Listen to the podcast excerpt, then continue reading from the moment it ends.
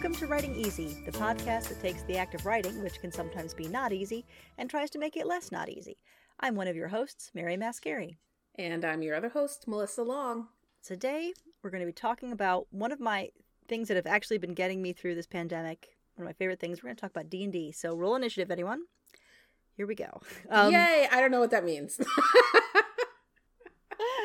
um, yeah, I've been playing a lot of D&D uh, the last year D&D stands for Dungeons and Dragons. It's a tabletop role-playing game uh, invented by Gary Gygax in the late 60s, early 70s, somewhere in there, wherein you, uh, it's basically kind of a collaborative storytelling game. But the real, real fun of Dungeons and Dragons is that you are storytelling collaboratively. And I kind of want to talk a little bit about my experience with D&D. I've been a dungeon master, DM, for for two campaigns, and that's the person who kind of puts the story together uh, and sets up the scenario for the rest of the players to do. And and I found that it's really kind of cool for as a writer, it's just like a whole new medium to work. It's it is fascinating. So I will say I know very little. I have attended one thing that was D&D related where I spent the entire time making a character and then like played for 30 minutes and then had to leave. So like, so uh, I understand the concept of it, but I've never really played and the people I was with like eh, they were not the greatest uh, so I did I didn't feel comfortable going back. So I'm very intrigued, especially as you had mentioned earlier, well I guess in 2020 about being the dungeon master. I was like, well, what does that mean? And how are you using it? And I'm like, I'm so curious about how you, how it enhances your storytelling skills. And uh, it sounds like a lot of fun. So I'm eager to listen and learn and to just explore with you.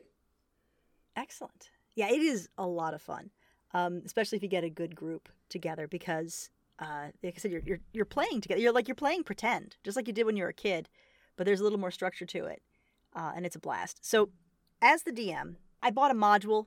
Uh, you can just buy adventures online, um, where, where it just sort of like lays out the world for you and says, okay, here are some of the things you can do. Here's some of the things the characters can go after. So you don't have to make it all up. You can actually just go off the book. And I did that for a long time. Now, what I loved about that is it, it was a really great example of a reference for world building you know, you read books and you learn from the book how they do it, but that's the finished product. This is kind of one step back. These are some of the raw materials. And honestly, even just looking at that helped me think about my own world building a little bit differently because I could think about, like, well, what would I need to structure? What are some of the things I can do? What are some of the, the hooks I can use that would pull a player in? What are some of the problems that could have the, the um, players encounter? What are the problems that they, they can go into? And thinking about it that way, then that translates really well to scenes. And so, you know, I, I find that I, you know, now that I've been doing this for a while, I sometimes start thinking about my writing from a, like a, like I'm a DM, but I'm also all the players. Um, but kind of, I, I, really like the way it's a way of uh, breaking it down a little bit, so you can see the world building a little, little, little more behind the scenes. So, do you think? Do you find that doing being like a DM versus being a player? Like, did you get that same benefit from being a player in terms of the collaborative storytelling and your creativity and how it affected the way you thought about writing?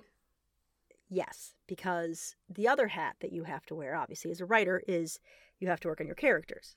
And when you are a player, you have your character, and you need to think about your character. You need to to flesh them out, just as if you were writing them. I mean, you you can just be like, oh, I don't know, I'm just like this elf, I do stuff but it's more fun and it helps the you know, since you are telling a story helps you uh, role play a little better helps you make decisions better in character if you start thinking about who the character is and what they're about and kind of getting a handle on them.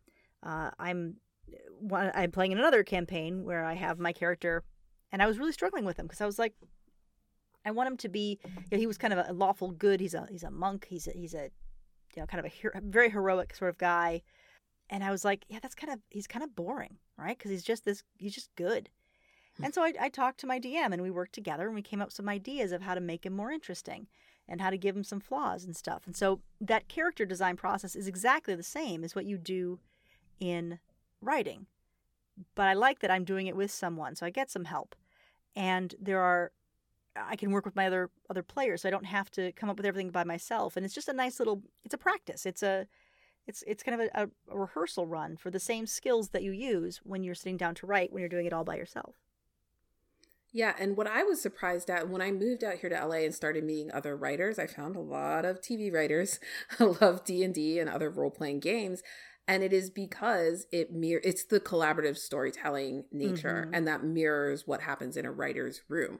Whereas like you're walking into somebody else's show, the world that they've created, you're helping them develop characters and then you're like giving perspectives and ideas on like what could happen, right? And mm-hmm. so it is very much the same kinds of that impromptu storytelling is the same kind of skill that you see in the writer's room in terms of throwing out pitches of like what could happen yeah. or what should happen when they're outlining the whole season arc. It does have that very same vibe. It's very collaborative, and I could totally see that. And since as a writer I'm by myself, um, I don't get that in my fiction, but or my prose, I guess, because D and D is fiction too. But uh, playing D and D has really given me that. The other great thing is that because so many people play it, there's a lot, there's a ton of resources. So if I get stuck, if I'm not, I can just Google stuff and, and get ideas and inspiration. And, um, and I, you know, and, and some of it is, you know, here's this my thought. It's free on Reddit or whatever. Some people sell modules, sell characters, which is great. You can buy that stuff. And I find it really, you know, it's a good jumping off point.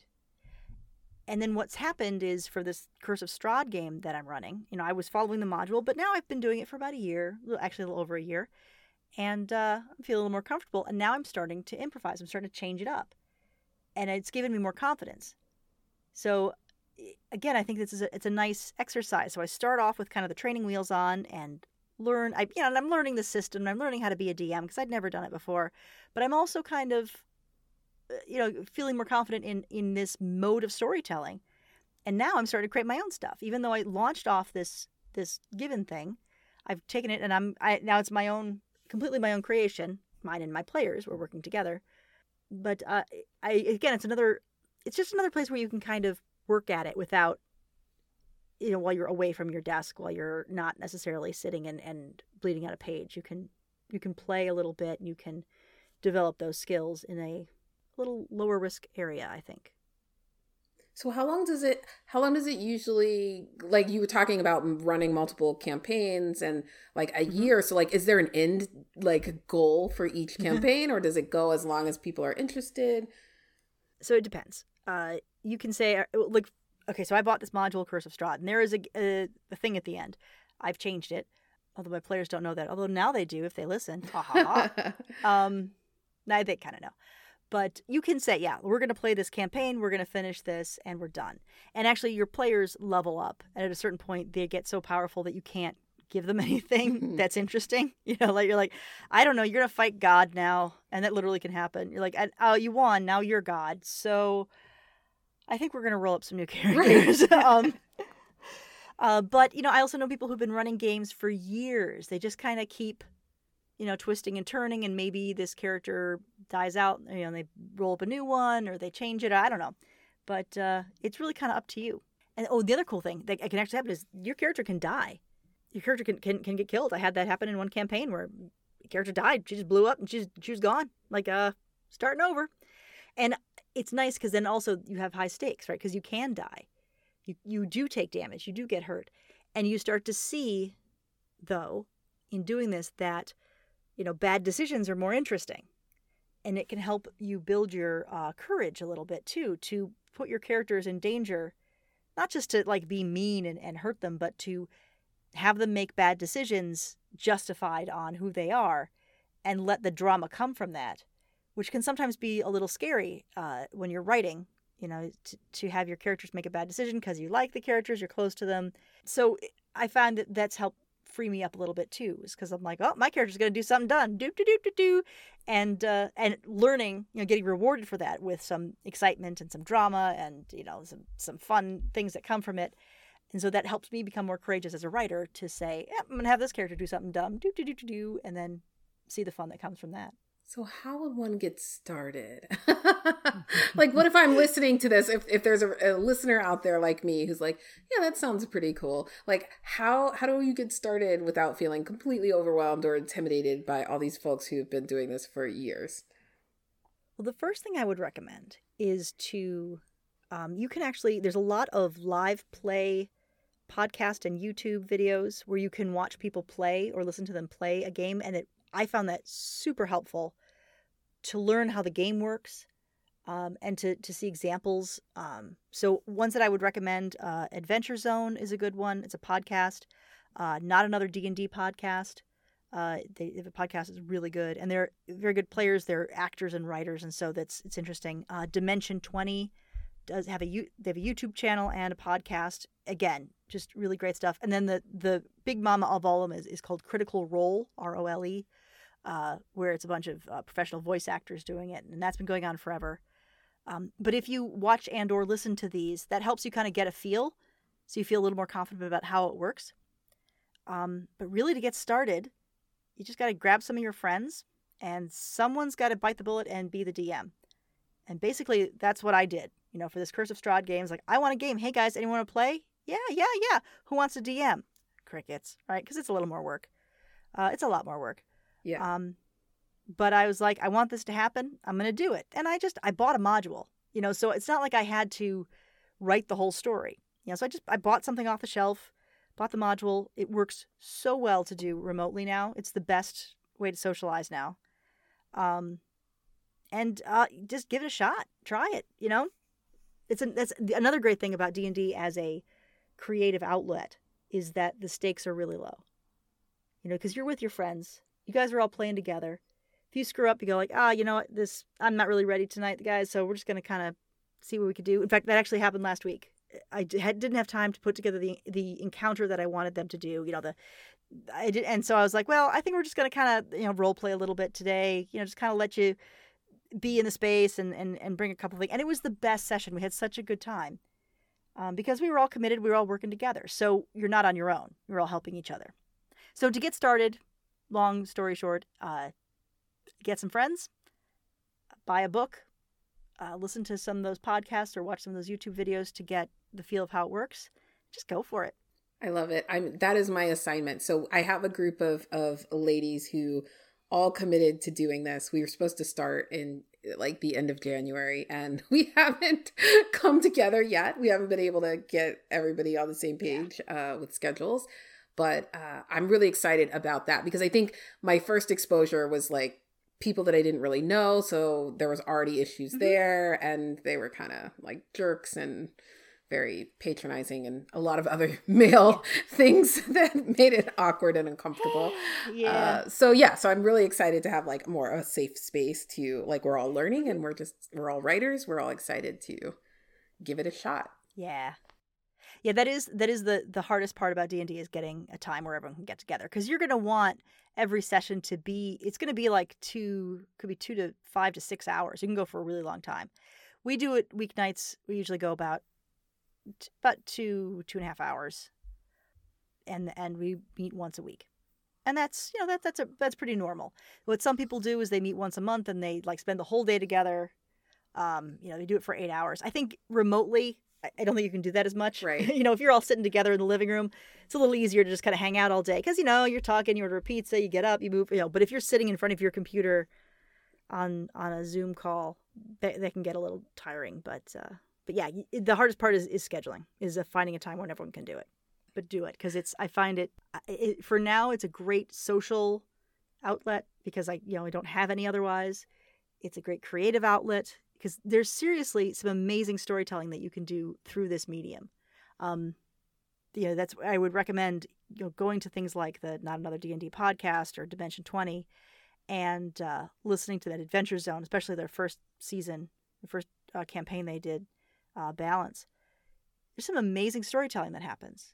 And this is the most like before we go, this is the most popular sort of RPG, but there are others yes. that are Oh, there's tons. There's tons. There's tons of yeah. tons. Right. Yeah, Dungeons and Dragons is kind of yeah the big mama one, but um, and the and the campaigns you can do, the adventures you can do in Dungeons and Dragons don't have to be that stereotypical Tolkien high fantasy stuff. Um, like I said, we're doing I'm doing one that's horror based. Um, you can I mean they have a Rick and Morty module you can do. You can play in a uh, modern day. You know, uh, you could do the Dimension Twenty did one in a high school. They're doing one and one in New York. Oh, that's you know, cool. modern day New York. You can do it whatever you want. But yeah, there's also other RPGs. Uh, Pathfinder is another one of the bigger um, systems. The one Star Wars has some RPGs, and they kind of have their own system. And I cannot, for the life of me, remember what the name of that system is. I know you guys are screaming it right now. I'm so sorry. Oh, I'm excited. I want to dig in. I can't wait. I want you to do it. Let's roll up a character right now. It's gonna be great. Yeah, there's a there's a steep learning curve, but you'll figure it you out. You know what? Where is there not? I mean, like anything that's Yeah. worth it. There's a there's a decent learning curve. yeah, I mean, it can get a little intimidating. There's some things that can help. Also, I, we got to wrap up. But uh, if you use something like D and D Beyond, which is a website, or Roll Twenty, which is another website that has a little online tool, uh, they can help with the character sheets and can do some of the math that comes into it because there is some math. You know, you roll the die and then you add this factor and then you add this factor, and it, that can get kind of overwhelming, uh, especially if you're not mathematically inclined. Uh, but I, I am not a super big math person, but that's why I have computers. They do it for me. And so yeah, I use like D&D Beyond and, and Roll20 to do all my math for me. Or you can even use an app that'll do that stuff. But you know, so that can be a little scary, but don't let it uh, don't let it throw you. Love it. Cool. Well, by next week, I expect to hear all about your. Well, maybe not next week. I'll give you a little more time. Hear all about your campaign, and uh, before I know it, you'll be collecting dice like the rest of us. Yep. I mean, this is really just an excuse for me to collect dice. So it, it's it, the yeah, it's real. The struggle is real. I think we've geeked out enough, and uh, we'll wrap up for today. So uh, let us know if you play D and D, what you like to do. I think it's a great thing for writers, and uh, yeah. So on that note, I'll remind you that writing is hard. so take it easy. I'm Mary. And I'm Melissa. Bye, guys. Bye.